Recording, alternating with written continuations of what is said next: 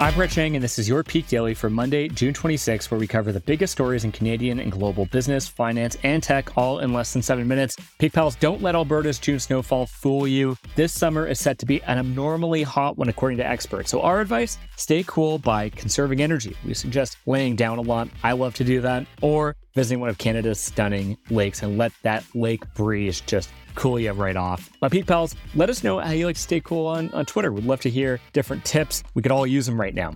We've got a great episode for you today. For our first story, Vladimir Putin had a chaotic weekend. For our second story, India's secret weapon to dealing with red tape, AI chatbots. And for our last story, Canada's accounting shakeup.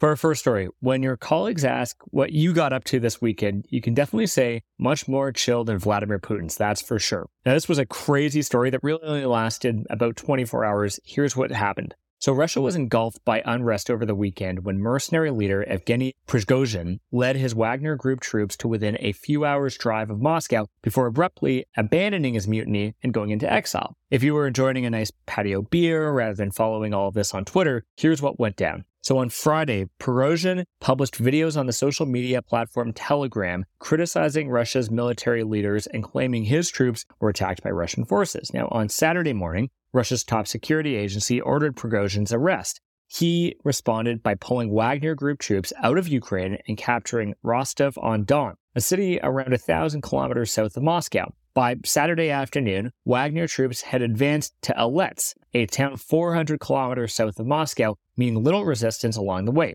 Putin's presidential plane left Moscow during this time, though his spokesperson denied Putin fled the city. Then, a surprise twist. Prigozhin and Putin struck a deal that saw Wagner forces return to their bases, and Prigozhin agreed to exile in Belarus in exchange for amnesty. By Saturday night, was all over. And this matters because the aborted mutiny brought Russia to the edge of civil conflict and revealed cracks in Putin's control of the country. There's also the not so small matter of the nearly 6,000 nuclear warheads in Russia's arsenal and what could happen to them if the country were to experience more upheaval.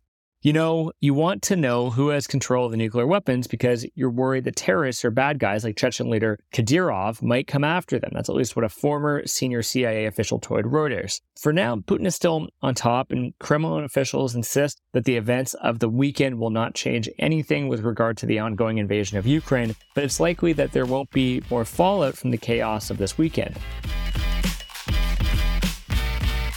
For our second story, last week, groups representing accountants in Ontario and Quebec told Canada's National Accounting Organization, it's not you, it's us. Well, it's also actually you. So here's what's happening in the Canadian accounting industry and how it's being fractured. And I promise you, this is a more interesting story than accounting itself. So CPA Ontario and Quebec CPA order have made the dramatic decision to withdraw from Chartered Professional Accountants of Canada. This is per the Globe and Mail. Now, the two bodies represent nearly 64% of the 220,000 CPAs across the country. CPA Canada called the breakup disappointing and shocking. The exact cause of the rift isn't clear, but it seems like Ontario and Quebec just want to do their own thing, and CPA Canada didn't want to give up control. Accounting bodies work together to protect the public, serve their members, and advance the profession. The idea is that the provincial bodies handle regulation and enforcement, while CPA Canada focuses on growing the profession. Ontario and Quebec felt CPA Canada wasn't giving them enough oversight to fulfill their role and that they'd be better off alone. The disruptions for members are promised to be minimal, but the rift risks causing waves in the industry at a time when it could really use some cooperation. And this matters because the accounting world is losing its luster. Last year saw a 7% drop in the number of people taking entry exams for the profession as the industry struggled to convince kids that accounting is, in fact, a cool job that shouldn't be defined by a few scandals or the many offshoring jobs that our accounting firms are sending abroad.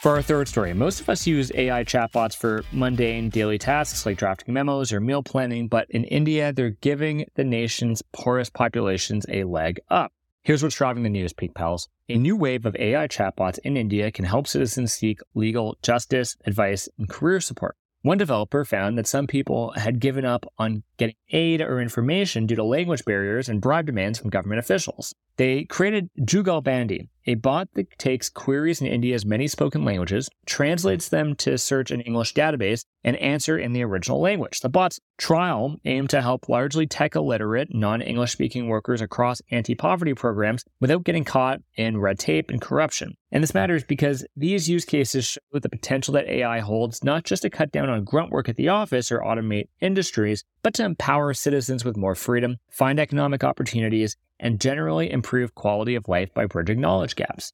But elsewhere in India, chatbots are being looked at to solve systemic problems in, let's say, risky ways. A court in the city of Chandigarh, looking to relieve the country's overburdened legal system, used ChatGPT to make a bail decision for a murder case. And like elsewhere, fears about job replacement are high. One trial participant told Bloomberg that bribe free robots are okay, but to not build any that can clean homes. Here's the bottom line from making legal decisions in India to hustlers in China selling AI generated lists of baby names, the Wild West era of AI chatbots is a global phenomenon. Peak Pals, thanks for making us the most listened to business news podcast in Canada. If you've got a second, why not follow this podcast on your app of choice and leave us a review? And if you want more Peak, make sure to subscribe to our daily newsletter at readthepeak.com. Thanks, Peak Pals, and have a great week.